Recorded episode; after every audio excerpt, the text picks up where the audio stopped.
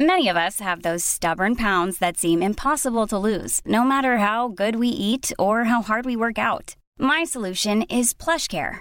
PlushCare is a leading telehealth provider with doctors who are there for you day and night to partner with you in your weight loss journey. They can prescribe F D A-approved weight loss medications like Wegovy and Zepbound for those who qualify.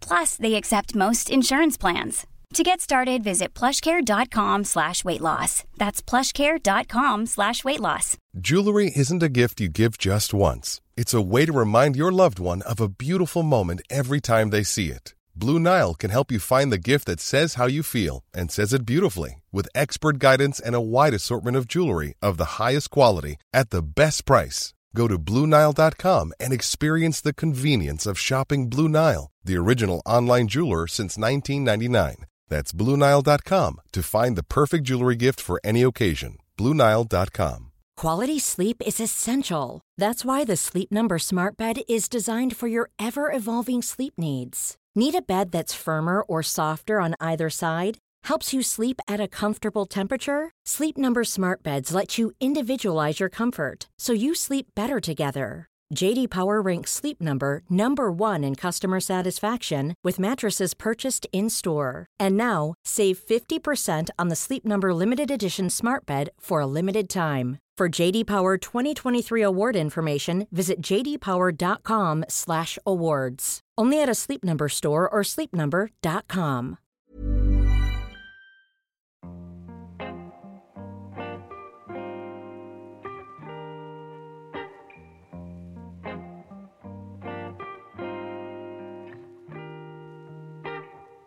Hey, welcome to Sensual Self. I'm Ev'Yan Whitney, and this is a space for you to slow down, tune in, heal, and feel the sensations and pleasures of your sensual body. Thank you for being here.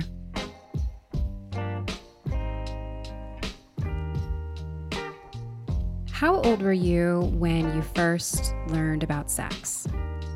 If you had the talk, how did that conversation go? What did you learn?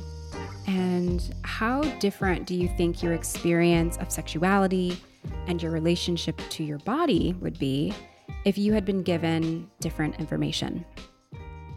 That last question is something I've turned over in my mind a lot as I continue to understand the shapes and textures of shame I've internalized in my body about sex.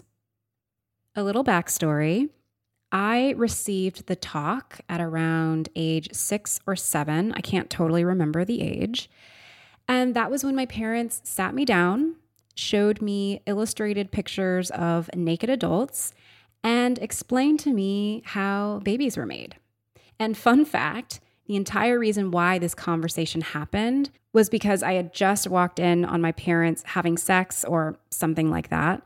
And I think my parents freaked out and felt like the conversation needed to happen right then, immediately, so that I wouldn't ask any more questions. So the conversation happened, and I remember being really confused, not just because I just came off the heels of seeing my dad on top of my mom in a weird way, but also because the drawings of naked white people were just weird. I didn't walk away from that conversation understanding really anything about the physical act of sex, or the nuances of sexuality or desire or consent.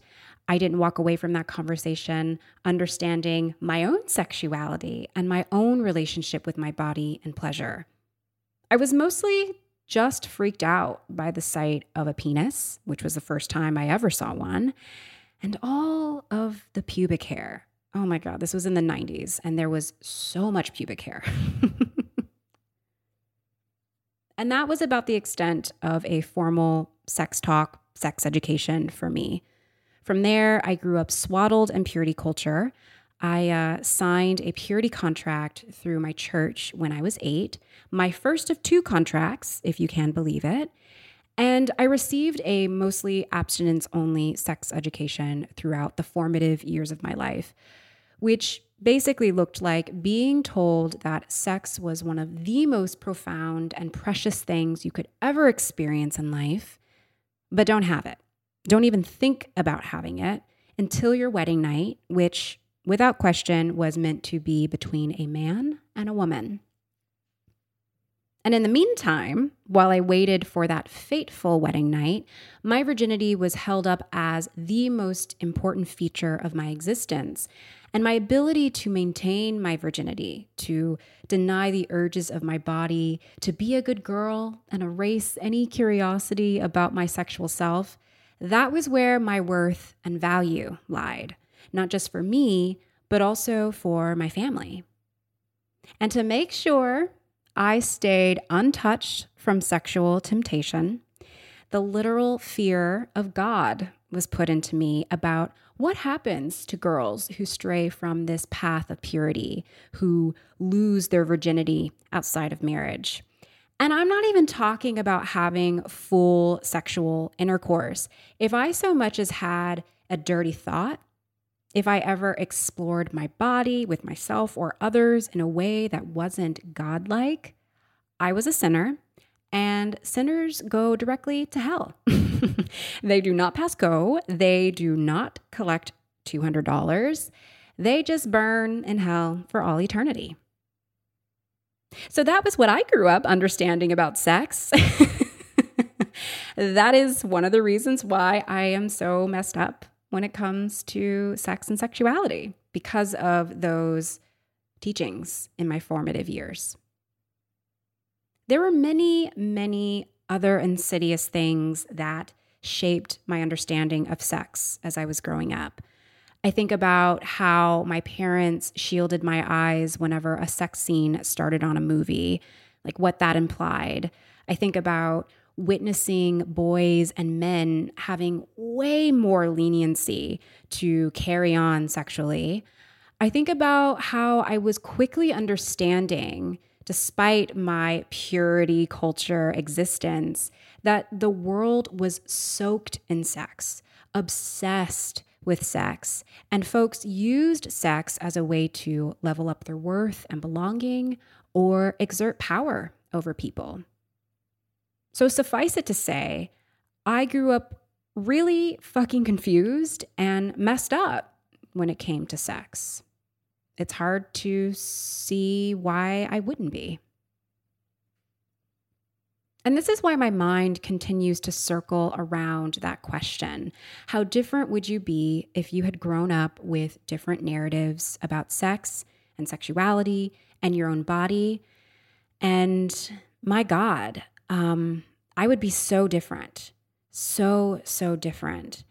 And I grapple a lot with grief when I think about who I could have been if I had been given different stories, if I had received a more comprehensive, sex-positive, consent-informed sex education. My heart really aches, honestly, for the version of myself that was never allowed to be fully free, that I was never allowed to fully experience. If I had had one adult in my life, one sane voice who could have taken me aside and given me a different perspective, one that normalized and encouraged my sexual curiosity, one that directed me toward understanding the importance of my yes as well as my no, one that talked to me about gender and sexual orientation and pleasure outside of cis-heteronormativity, I would be a totally different person today. And not just different, I would be less traumatized. I would feel less shame. I would have more confidence in my ability to be sexual in the first place. Folks often ask me why I got into this work of sexuality doulaship and education. And this, everything that I just shared, that is the reason.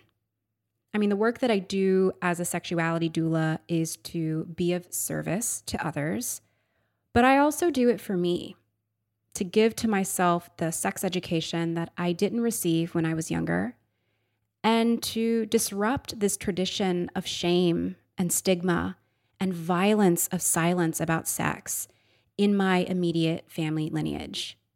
All of that shit will stop with me. This is one of the reasons I have so much respect for comprehensive sex educators, particularly those who work with younger folks. They're truly doing revolutionary work to not just give children and teens sexual education that doesn't harm or hinder their sexuality. They're also helping parents create a relationship with their kids where they can have honest and appropriate conversations about sex, making more room for connection and trust and honesty. And that's exactly who I'm speaking with today. Melissa Carnegie is a renowned sexuality educator, best-selling author, and a leading national voice for sex-positive education. Her work in sex-positive families is guided by this belief that all children deserve holistic, comprehensive, and shame-free sexuality education so that they can live informed, empowered, and safer lives. Melissa believes that this work starts in the home.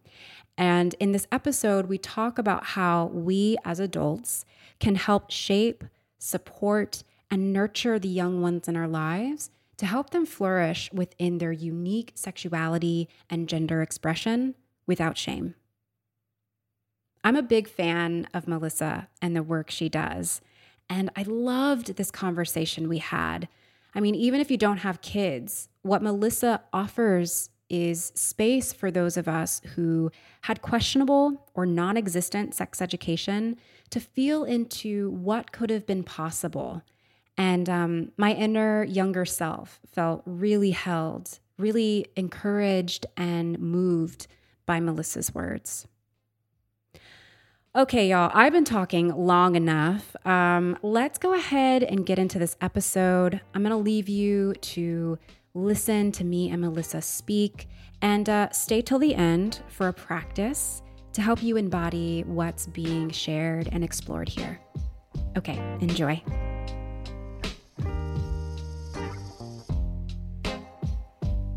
Melissa, welcome to Sensual Self. I'm so happy to have you here.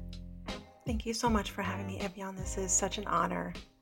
Yes, I'm so glad you're here too. I've been wanting to have a conversation with you on the show for a while now because I deeply respect what you do. I admire the way that you talk about a subject that is so controversial right now. Uh, and it really shouldn't be, because it, the way that you do the work that you do as a comprehensive sex educator, you do it with so much grace and so much ease. And I just, I have a lot of respect for folks like you who are doing this important work of teaching kids and young ones how to be in relationship with their bodies and be in relationship with sex and sexuality in ways that are very counter to the ways that I was raised. So I just want to thank you for the work that you do. I want to thank you for the way that you show up to the folks who um, just really need your guidance. And you've just, I refer so many people out to you because I get this Thanks. question a lot. People are like, okay, this is all cool. And like sexual liberation for me as an adult, that's great. But like, how do I do this with my kids? Like, how do I create conversations with them so that they're not raised with confusion or fear about sex and sexuality the way that I was raised? So thank you yes. so much for the work that you do. I receive that. I receive that. And, you know, I'd love for us all to be out of business. You know, in mm. reality, I'd love for us to live in a world where we're not needed, because all of this is just inherently known and supported and honored. Uh, but it's not. And we've got a lot of stuff to kind of help clean up, and to, uh, and it really is a community effort. And so uh, I, I, I absolutely value, you know, what you're doing to support adults, you know, and to help folks really rewrite the messages uh, and the narratives that have guided so many of us in a way that hasn't served us and hasn't truly mm. honored us. And so I appreciate, you know, how you just frame that again. I mean, it really is about breaking that cycle and creating something powerful for a new generation. And there's so much healing that we can find in that, whether we identify as parents, whether we identify as caring adults or caregivers, whether we are youth or family serving professionals, all of us have some proximity to young people in our lives, even if it's a neighbor, you know, someone that lives in your neighborhood, or a fa- family member that is a young person. And so it's, how can we be that caring adult that we needed, that so many of us needed? Yes, yes. I um, I'm really curious to hear what you think, or why you think these conversations are so hard for people. Like, I, I get this question a lot in my work, as I said before, where adults are like, how do I translate these conversations of sex positivity and sexual liberation in an age-appropriate way with my kids? Um, why do you think it's so difficult for us to formulate these questions, or, or formulate these conversations um, with the young ones in our lives? Yeah, so it's it's a couple of things. One, it's very hard to duplicate something that we haven't received or experienced ourselves. It takes a lot mm. of courage, bravery, unlearning, relearning. And so that's many times what's a strong factor, is that we didn't grow up in a sex positive home, many of us. We didn't grow up with quality, comprehensive, inclusive sexuality education. So it's hard then to know where to start, or you know, how to frame all of this, or when's the right time, if we didn't experience that ourselves. And another part is trauma. There are so many adults walking this earth that have experienced some form of trauma, uh, whether it was consent violations that happened in and outside their homes, whether it was sexual abuse, sexual trauma.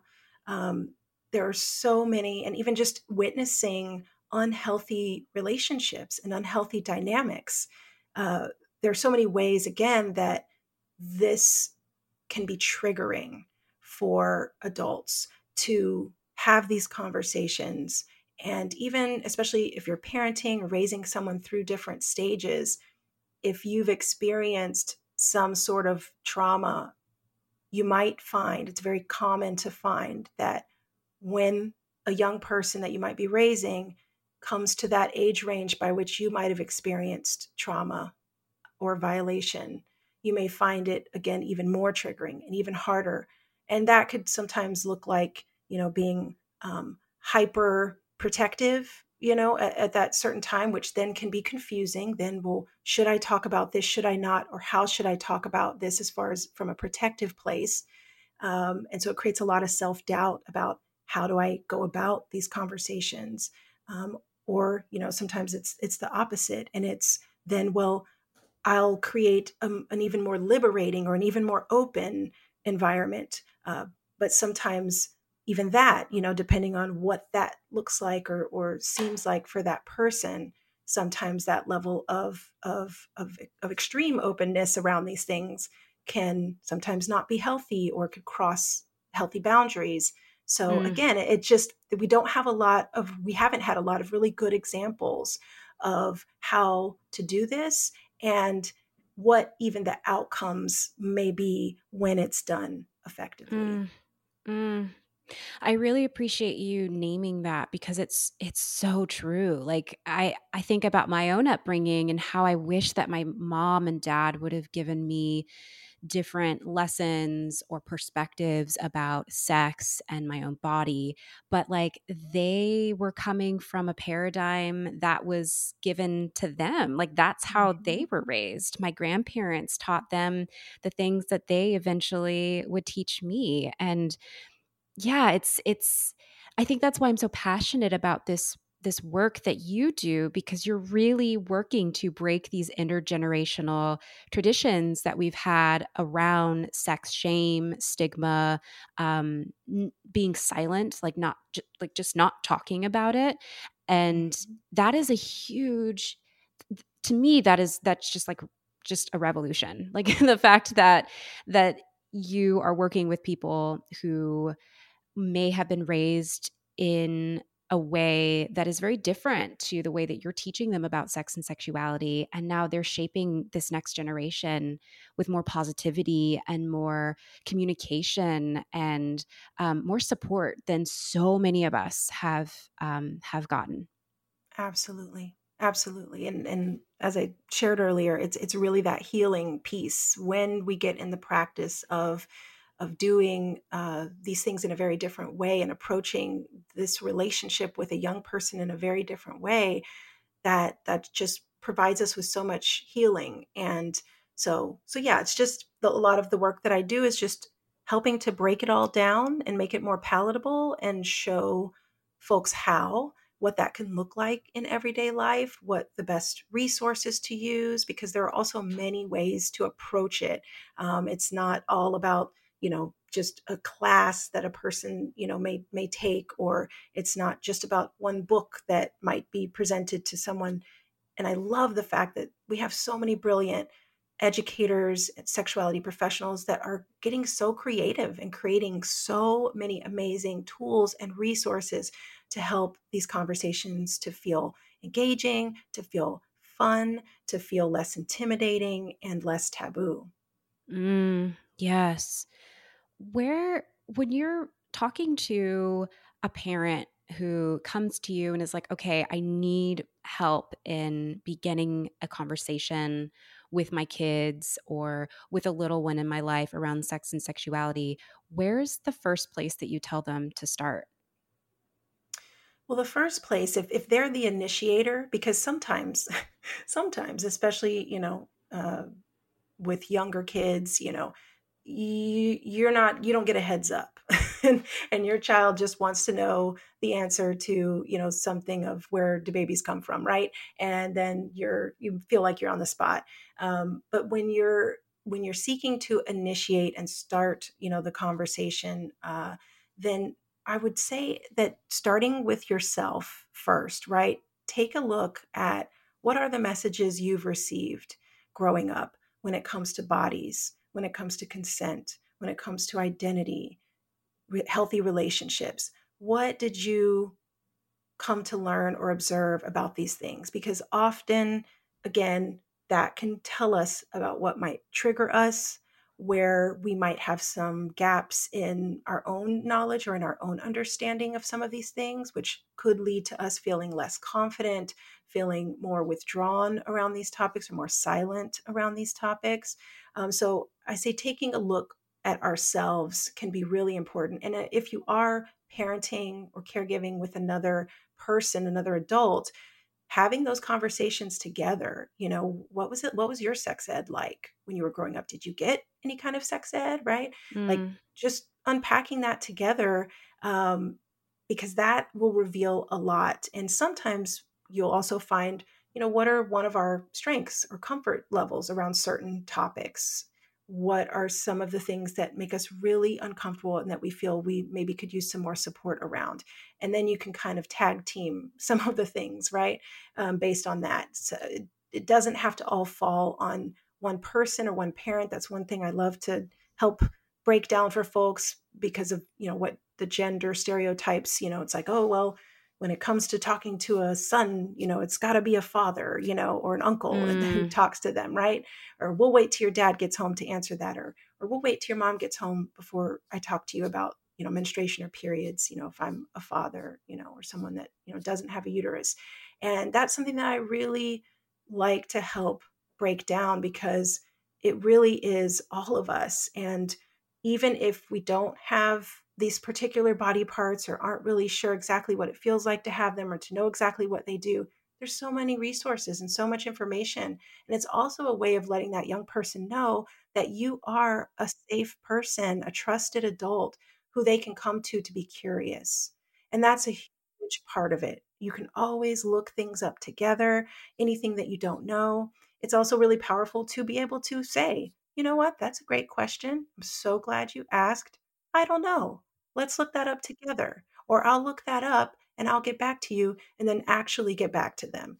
All of that lets them know that there's nothing wrong with asking questions about this.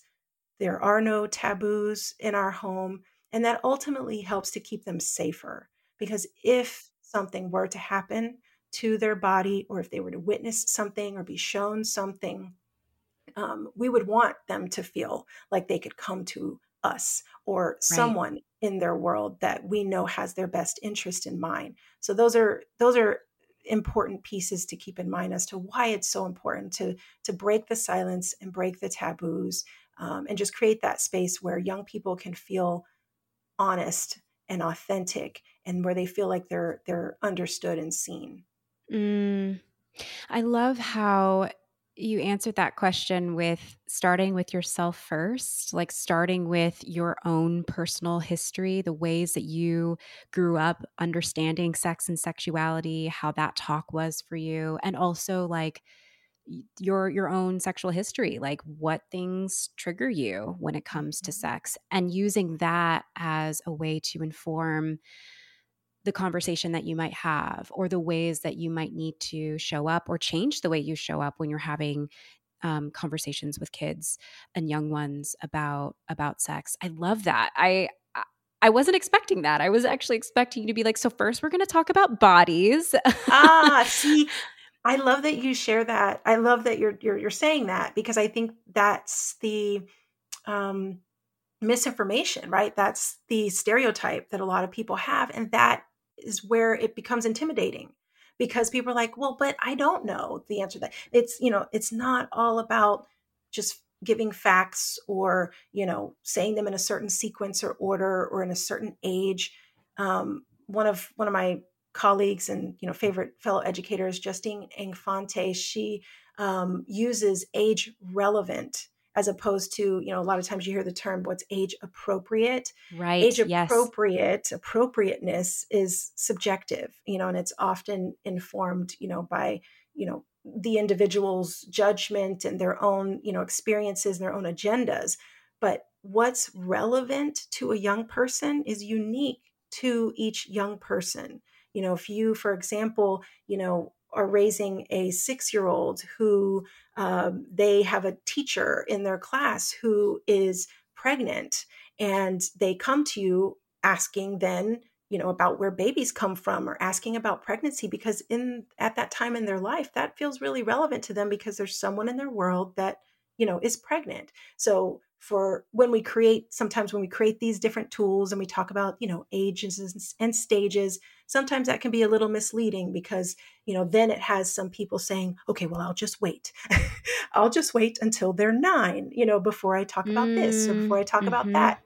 Um, and, you know, it's, it's, it's important for us to, to see that our young people are whole and separate beings. They are sexual beings, and that is not all about adult sex and eroticism. It's very much, you know, an aspect of being human our whole lives. So that, again, there's a lot of reframing that many of us um, can benefit from, and where a lot of that education that that I love to do to help adults have that light bulb aha moment, like, oh, oh, wait a second, you know, it's I can I can build this relationship with my young person over time. It's not just about hitting marks at certain ages or hitting topics at certain ages. It's just really about creating that safe space over time through many, many different talks and moments. Mm, yeah, I'm I'm thinking about my own sex education and how my sex education was given in one talk, and how Oof. daunting that must feel for like my parents at the time to like, okay, we got to hit all of these, all of these topics. We got to make sure we touch on the genitalia, how babies are born, the sperm, the ova, like all of that. And like, I, I do, I do think that there's something really beautiful about framing the sex talk as the sex talks, like talks yes. that you will have with your kids, um, throughout the years about sex, because they change. Um, their their curiosities and their questions change. And I love what you mentioned about your colleague, Justine, reframing age appropriateness to age relevance. That is so that's so holistic. Like I love yes. that. And it's it's just a different way to it's a different way to view these conversations. And I almost feel And I almost wonder if you've seen for folks like a little bit of like relief around like, Absolutely. oh, I'm not having to find what is age appropriate, like nine, that's the age that we talk about this, and twelve, that's the age we talk about this. But there's a little bit more spaciousness and room to breathe and, yes. and like have some organicness around mm-hmm. these conversations. Oh, yes. And that organicness is so important when you are raising kids, because kids have really great bullshit meters and they will be able to tell, you know, when you are anxious or nervous or when you're not giving them the truth, right? And all of those things, you know, it's, it's, it's absolutely okay to be your full, whole human self, even if in that moment that means I'm nervous, I'm anxious, I don't know what to say, I don't know what I'm doing. And like, so the real magic is, and what a lot of us, again, didn't experience from our parents or caregivers in the generation before us, is how about we try something different to get a different result? How about we just be honest and human with our young people? And we say, ooh, that's a really great question. I'm I'm really glad that you asked and that you trusted to ask that to me. I don't know. And I'm actually getting a little nervous thinking about it, not because it's a bad question or it's bad for you to think that, but when I was young, no one really talked to me about this stuff. Mm. So I'm learning a lot of things myself. And so thank you for being patient with me. Let's let's check out this book. I saw this cool website, or I saw this great book. Let's go to the library. Let's go grab this. You know, so there's so many resources now. And I, I do believe with my whole Uh, soul that if many of our parents and prior generations had the resources that we have and the education that we have available to us today and access to a lot of this stuff, they would have used it. you know, mm, they yes. didn't have it. There was so much gate, so much more gatekeeping when it came to education and, you know, media and our access to, you know, thought leaders. And so, you know, reminding ourselves that we have these tools and we get to choose our own adventure, especially in parenting and figuring out, you know, how can we make this a different experience, a more whole and healed experience for our young people so that they're less likely to face the same challenges that so many of us are having to overcome. Mm, yes. Uh, the way that you're describing this, the way that you're talking about this, this is going to sound a little woo, but like, I feel like, I feel like baby Ev'Yan who didn't get that education is being like, is being held in this moment, yes, you know? Yes. Um, and yeah, it's, it just, that feels so good and so nourishing. And, and I, I ache. I think my my baby self aches for mm. ha- not having had that kind of, um, ha- yeah, not having had that kind of experience. They deserve that.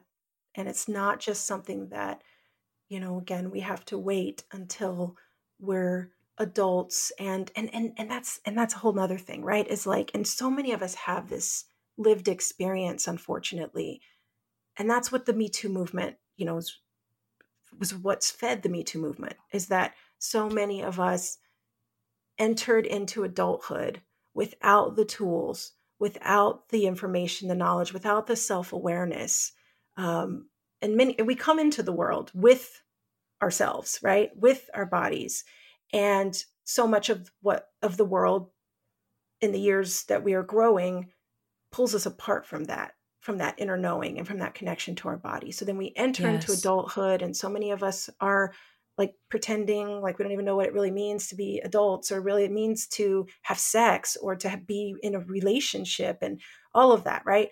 And so again, this is just an opportunity to be able to provide the information that helps our young people make informed choices and helps them to stay connected to their, themselves and their knowing. That's what will help keep them safer. That's what will help them to have satisfying sex lives.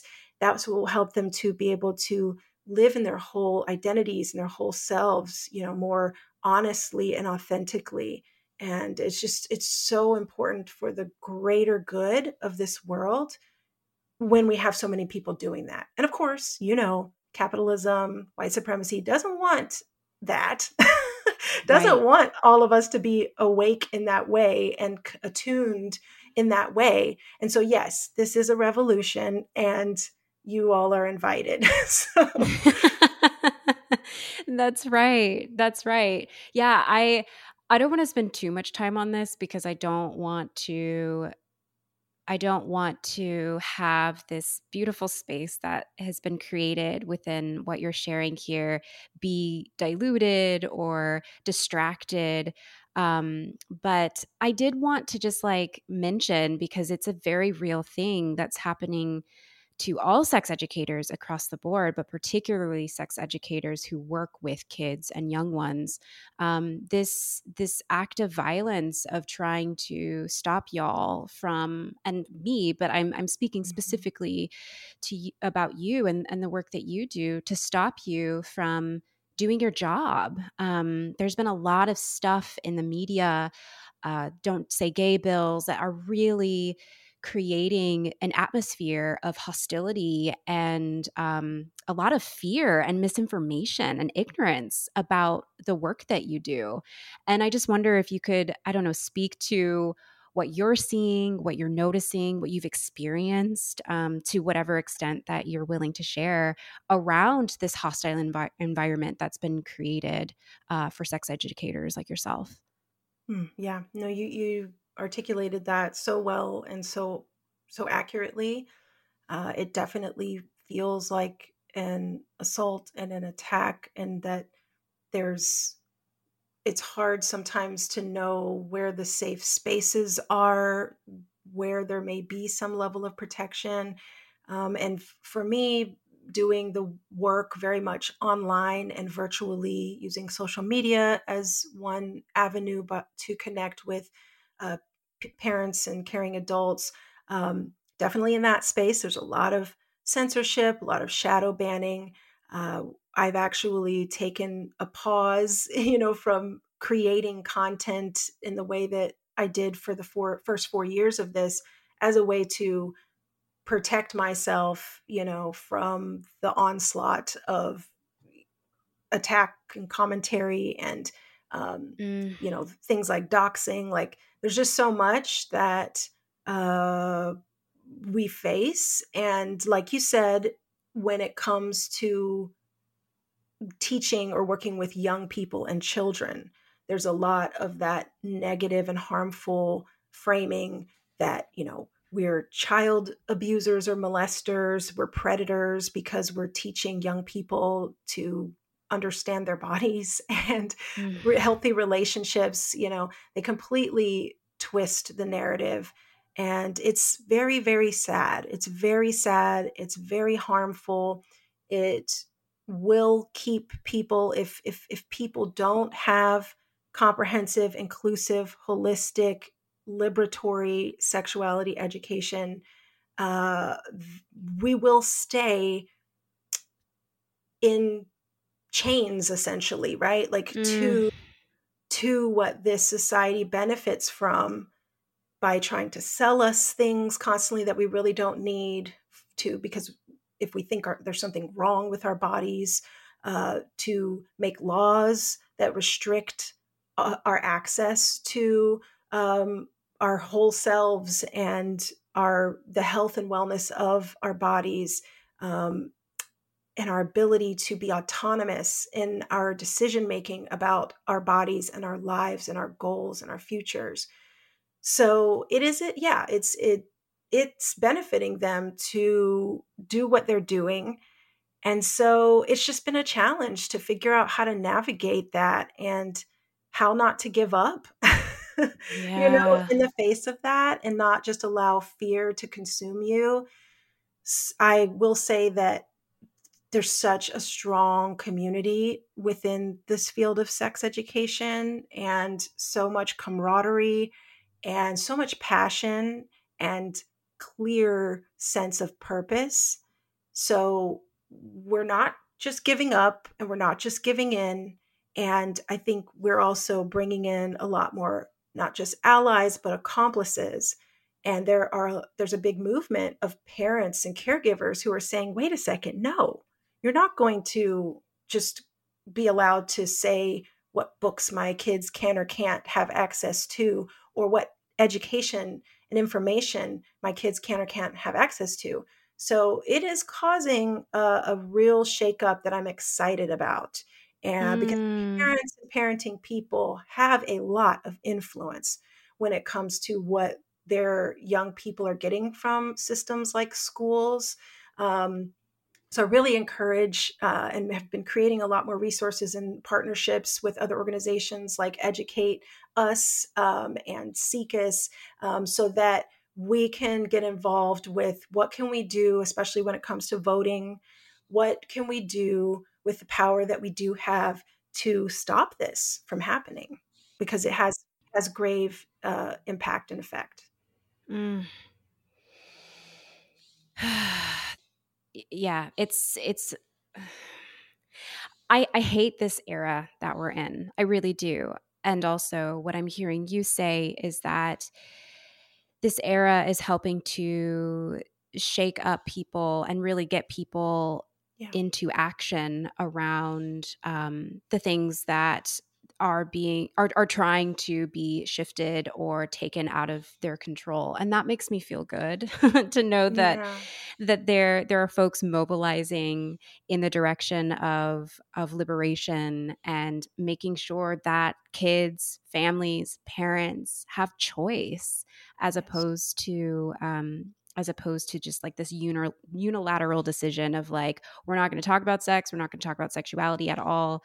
Um, it's really harmful. It's it's really, really harmful, especially like I can speak to that as someone who grew up in an abstinence only, don't ask, don't tell kind of family. Um, I'm I'm happy to hear that that folks are getting behind this as a cause.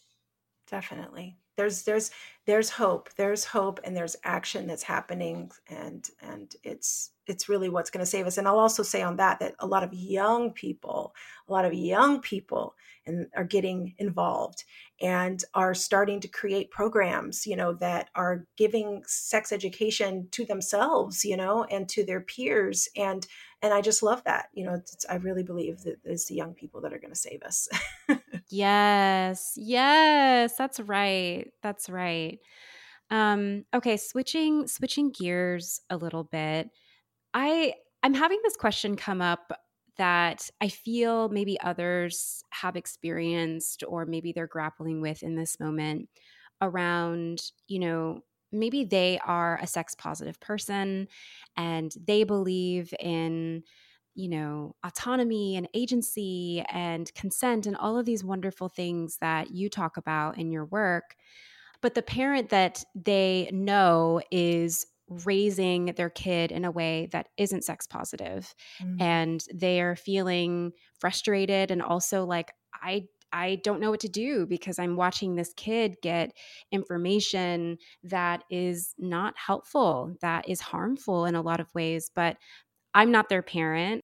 What advice do you give for folks like that who don't have a direct like parent to kid relationship with with the child, but they can they can see like, oh man, I, I know this friend and I know that the way that they're raising their kid is is not the most sex positive. And also this this other aspect of like not wanting to step on the parent's toes by being like, hey, by the way, kid, your mom, totally insane when it comes to the conversation she's giving you about sex.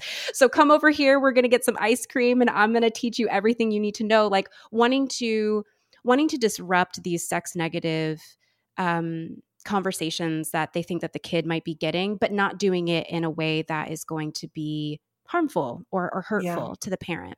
Or disrespectful. Yeah, totally. Yeah. So I, this is such a great question and dilemma that is very, very real.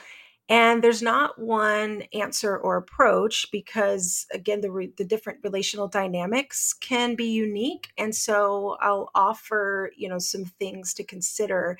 Um, you know, one, and I'll say this, at the core of it all is communication.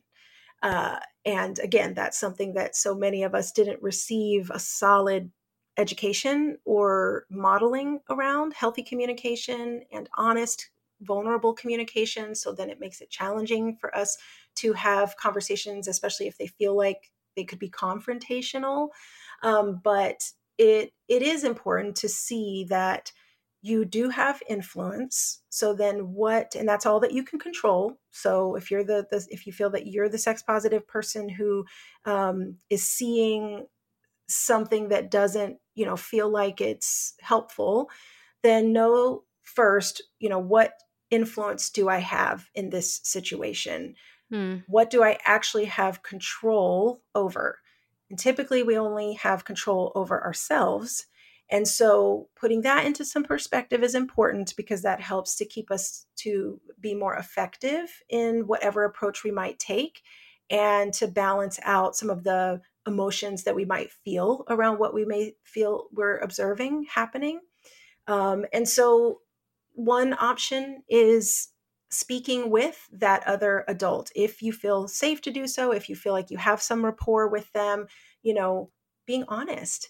And whether that looks like saying, hey, you know, I noticed that you, you know, told, you know, the child such and such. I observed you saying such and such, and say, tell me more about that. Like what, what, where did you, where did you learn that? Or, you know, what, what are your values around that? Because I actually learned something a little different, or I've been learning something new about that. And it's been helping me to understand that in a different way. And so mm. like if just opening up the conversation, because uh, many times people just are doing their best and they don't always have, you know, the most effective or accurate tools to draw from. And many times if they're approached in a way that invites them to, you know, see things in a different or new way, or gives them, is offer, offering them the tools, offering help and support, many times people will accept. They might initially, depending on their personality, they might initially see something or feel something as like some kind of attack, and know that, know that that is a, a real thing when it comes to parents and parenting people. I'm a parent, so I can say this. Um, I have a twenty-three-year-old, I have a twelve-year-old, and I have a nine-year-old bonus son. And so I know that there's so much pressure that we absorb, that this world gives us, that projects onto us to take care of these children, to protect them, to raise them, to be people that don't harm others, that also won't be harmed themselves. There's just so many unrealistic expectations that get put on us as parents and parenting people. And so know that it can be hard to receive feedback sometimes about something that you are just trying so hard to do. And so If, especially if you're not also a parenting person and you're looking to approach a parent about, you know, something that you feel like you're noticing or something you'd like to share with them, just holding that sense of compassion over the fact that, wow, I think that they might be doing their very best. And how can I approach them in this moment or with this particular question or curiosity, you know, or concern in a way that acknowledges that they're trying their best, right? So I notice, I see that so-and-so, your child asked you that question. And I thought that was so awesome that they felt like they could come to you. So celebrating something positive that you're seeing happen or that you're observing. And then saying, you know, offering something different or something new as a way to give them a resource. Also, you can offer yourself, maybe offering in a way that reminds them of the community that they have available to them. And so letting them know that, you know, hey, if if Johnny ever needed to talk about his body or what's going on in their life or their relationships, who are the people that you feel they can turn to? Hmm. I'd love to be one of those people. What, how can, how might I be able to do that? Where where do you feel the boundaries are? So still honoring that parents, that primary caregiver's role, and asking, you know, letting them know your intentions and asking them where they would feel comfortable. And then, you know, having to honor that. But, you know, sometimes folks get in a situation where they have created a positive bond, you know, with a with a young person, and that young person is coming to them saying they've got like something that they want them to keep a secret, or, you know, something that they're coming to them in confidence about. And the way I, I approach this and, and I recommend it, again, if we think about what's the ultimate goal, we want the young person to understand healthy boundaries. We want them to understand how they can use their resources to help keep them safer. And so assuming there's not like a safety concern, you know, with their primary adult or anything like that, if it's just, they just feel like they can come to you and they want to talk to you about this, you know, but it ultimately is something that their parent should know, then we need to also use communication to be honest with that young person and say, again, I'm so glad that you felt comfortable coming to me um, with this. I, I, I honor that. And that means a lot to me. I do feel like this is something that your parent needs to know about. Tell me what your comfort level is with sharing this or some part of this, you know, so, mm-hmm. so exploring, exploring that with the young person, not just right away saying, okay, yes, I'm going to keep that secret for you, because ultimately that, that sends a mixed message uh, that could be unsafe or, or more damaging depending. So yeah, it's not one answer. Sorry, unfortunately, um, it's it, but it's really about, you know, communication and how can we kind of think of what's the bigger picture? What do we really want to walk away with? You know, what are the current relationship dynamics that we have that we can lean on? How can we, you know, give grace and hold compassion for people that are just trying their best? And and that's why the work that we do, we're serving a lot of caring adults, not just parents, because we know, again, that there are a lot of adults who are the trusted adult for a young person in this world, and but they aren't in that primary caregiver role. And so by knowing, by giving them the resources so that they can use their influence in a positive way, that's that's another way that that we can impact, you know, this world. Mm. I loved that answer. I know it wasn't simple and I know it wasn't like black or white, but I loved that. I mean, you offered so much. Um, yeah, you, you you offered so much in that answer. And I think it's it's really helpful for folks who are grappling with that situation to give them some tools about how they can move around it. So thank you. Yeah, thank yeah. you for sharing that. Um As we we close this conversation, I I wondered, and you've already offered so much, um, so feel free to just like repeat some of the things you've already said, but I'm just curious about what tips you would offer to parents or adults or people who are about to be parents in some capacity.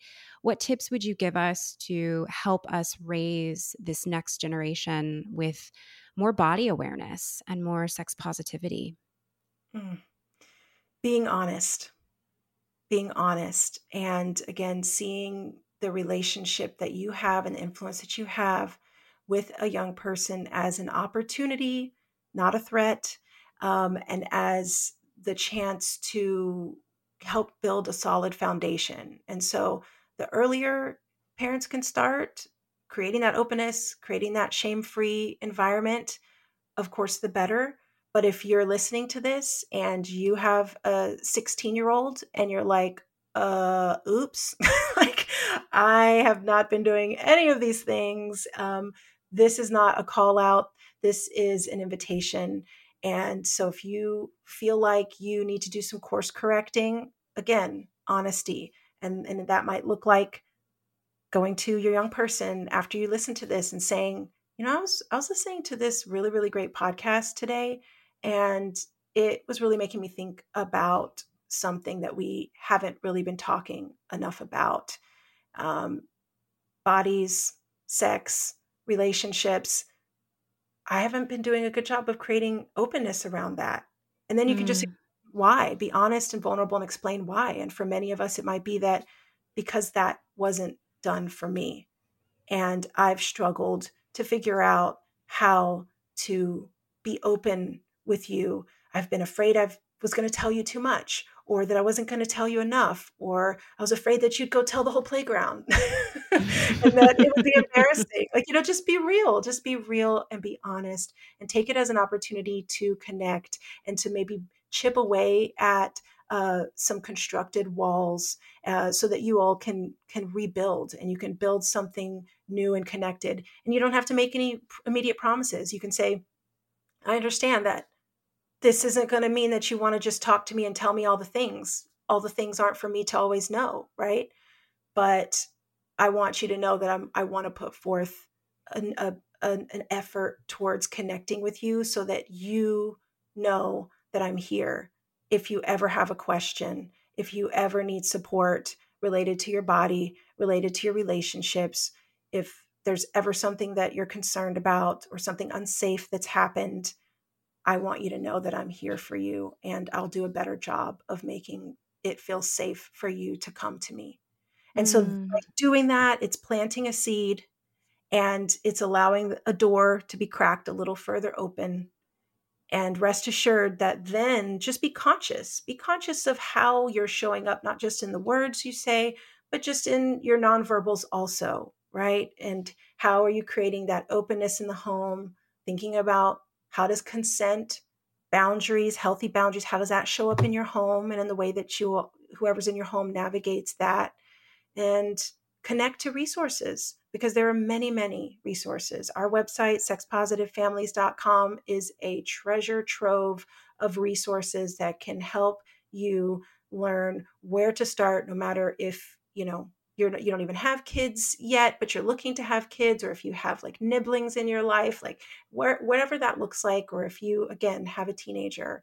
Our book, Sex Positive Talks to Have with Kids, A Guide to Raising Sexually Healthy, Informed, Empowered Young People, that takes you through every age and stage from birth through the teen years with conversation starters um, and insights that'll help you create that openness and raise a powerful next generation. So mm. lean, lean into the many tools and the support that's available to, to us today. Ah, oh, Melissa, thank you.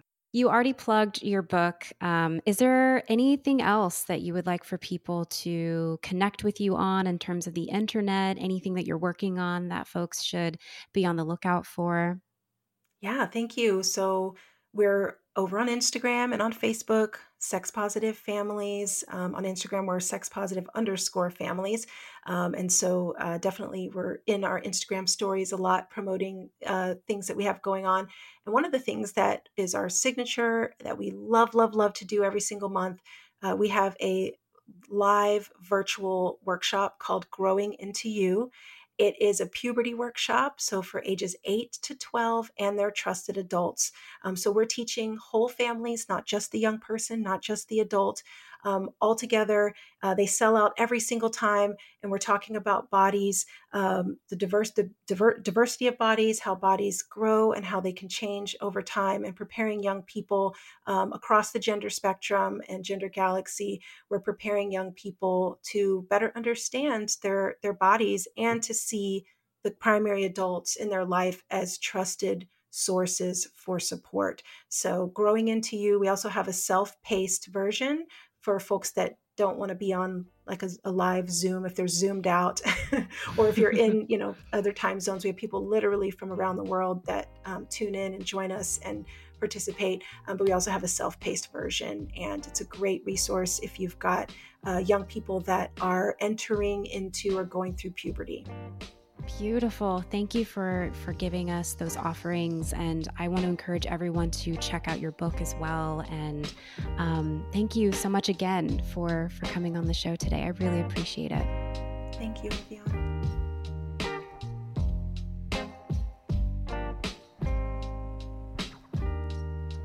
Ev'Yan. I'm just sitting here feeling in total awe of the people I know, the people I get to speak to on this podcast in these areas of sexuality, pleasure, liberation. And I just feel so lucky that I get to do this, that I get to converse with someone like Melissa, who offered so much and really touched my heart, and also baby Ev'Yan's heart throughout this conversation. Big love and gratitude to Melissa for her work, for the space she opened up for us here, and for being a shining light to parents and kids. I really, really feel that the work she's doing is liberation work. It is healing work. And I love what she brought into this space around connecting to yourself and the stories you've learned and internalized about sex before you begin to have conversations of curiosity and positivity with the little ones in your life. And because my younger self feels like she got a lot of acknowledgement today, it's making me wonder about your younger self and what it might be like to bring them into a little practice today.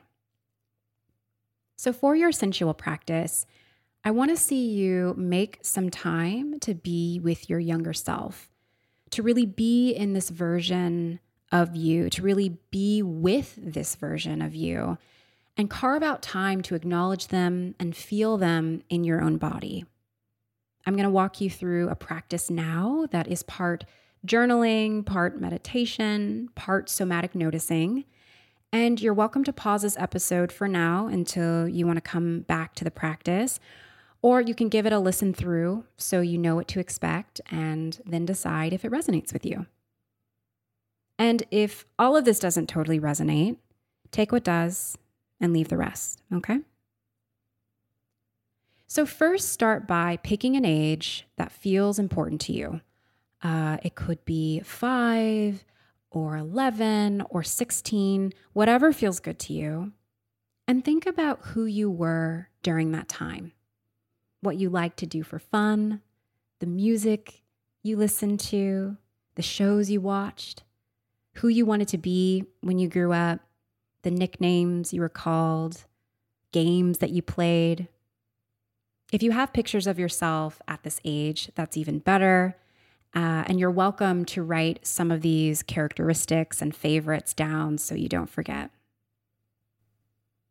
Once you have that all set and you're ready to dive into the practice, find a quiet moment when you can be with yourself.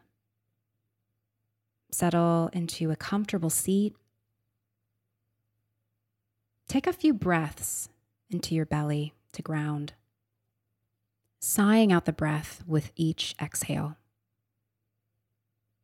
As you're breathing, feeling the way your body is making contact with the seat it's resting on, noticing where there might be tension or apprehension coming up as you are doing this practice, and seeing if you can soften around it, seeing if you can stay present to the space that you are creating and holding for yourself. Whenever you're ready, you can let that intentional breath fall away and come back to neutral, to how you breathe normally, while continuing to stay aware of your breath. Staying aware of your body. You can close your eyes if you haven't done so already. And as you do, bring to mind this image of your younger self. This self with so many hopes and dreams and personality.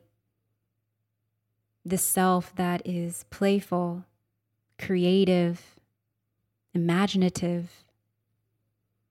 This self that is curious and tender, who deserves to feel loved and safe and supported. As you're continuing to think about this little one, while you're still gently aware of your breath, begin to get curious about if this younger version of yourself lived in your body, where would they live? What do you notice about that area or areas of your body? Any sensations, emotions, or memories that communicate to you that your younger self, let's say that again, that communicate to you that your younger self lives here? Really use your body to explore these questions, noticing where you might feel buzzing or electricity or heaviness in your body, where there might be an impulse to laugh or cry or sigh. Taking those sensations, or even an absence of sensation, even numbness, as cues of aliveness, as cues that there's something here that wants to be explored. And if nothing's coming up for you, that's okay. You can just sit and hold the image of your younger self with you as you move through this practice. Now, if you were able to locate a part of the body where your little self resides, I invite you to place your hands there. And if you had trouble locating, you can put your hands over your heart or your belly, whatever feels good to you. Now, with your hands on your body, I invite you to say something to your younger self that they really needed to hear back then when it came to their body, their sexuality, their gender expression. Something supportive they wished they had heard a trusted, safe adult say when they were in the midst of questioning and learning and becoming. This can be a few words or an entire conversation, whatever your little one wants to hear. And if you're using this episode to guide you in real time, feel free to pause this now so that you can talk however much you need and then come back when you're ready. Allowing any emotions to come up and flow, continuing to stay with your breath, to sigh or hum if you need to. You can give some soothing touch to your body here, holding, massaging, maybe even shaking out that area of the body. You're welcome to stay here as long as you'd like. And when you feel complete, I invite you to end this practice with a protective word to your younger self. Something you say out loud that lets them know you've got their back, that they're not alone, that they're allowed to be curious and to feel and explore, that they are good and who they are is okay. Who they are is enough.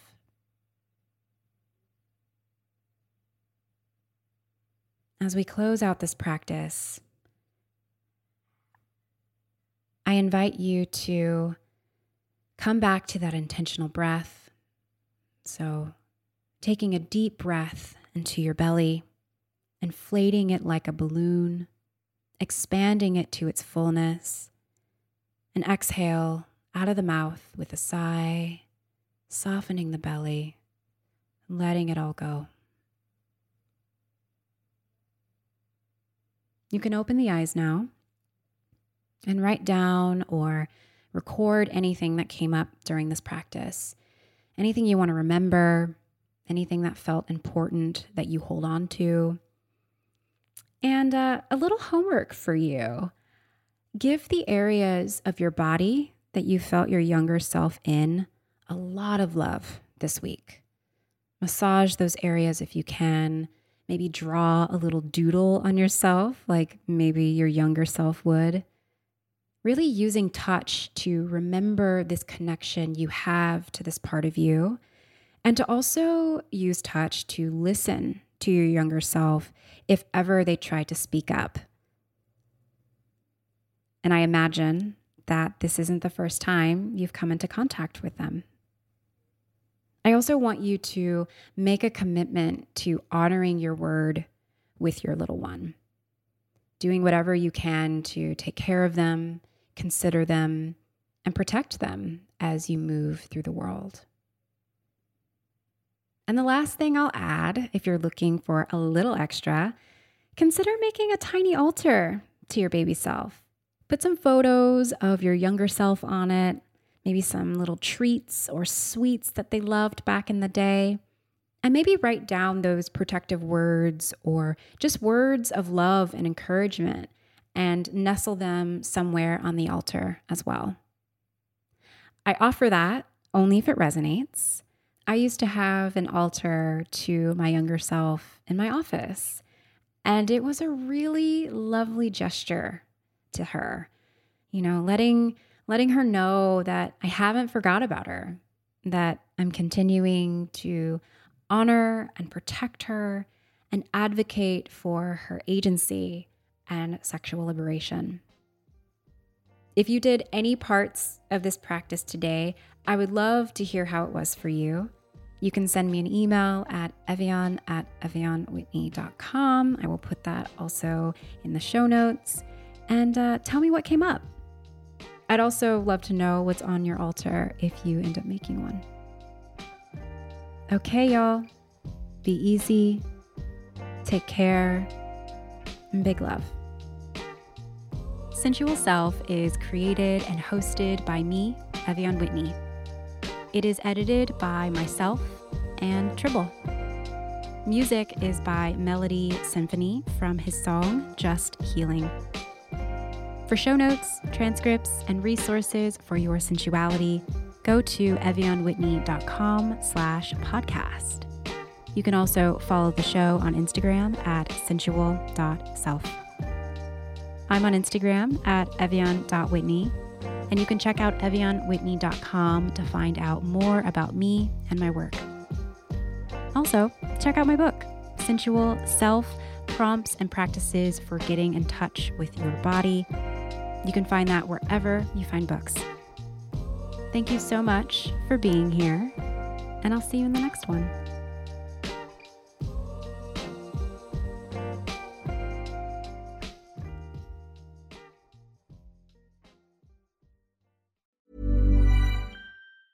Mom deserves the best, and there's no better place to shop for Mother's Day than Whole Foods Market. They're your destination for unbeatable savings. From premium gifts to show-stopping flowers and irresistible desserts, start by saving thirty-three percent with Prime on all body care and candles. Then get a fifteen-stem bunch of tulips for just nine ninety-nine each with Prime. Round out Mom's menu with festive rosé, irresistible berry chantilly cake, and more special treats. Come celebrate Mother's Day at Whole Foods Market.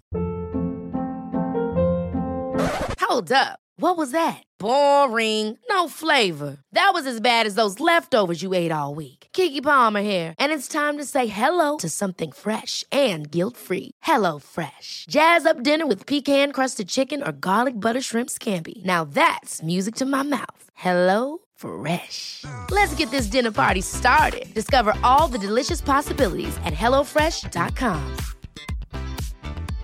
Imagine the softest sheets you've ever felt. Now imagine them getting even softer over time. That's what you'll feel with Bowl and Branch's organic cotton sheets. In a recent customer survey, ninety-six percent replied that Bowl and Branch sheets get softer with every wash. Start getting your best night's sleep in these sheets that get softer and softer for years to come. Try their sheets with a thirty night guarantee. Plus, get fifteen percent off your first order at bowl and branch dot com. Code BUTTERY. Exclusions apply. See site for details.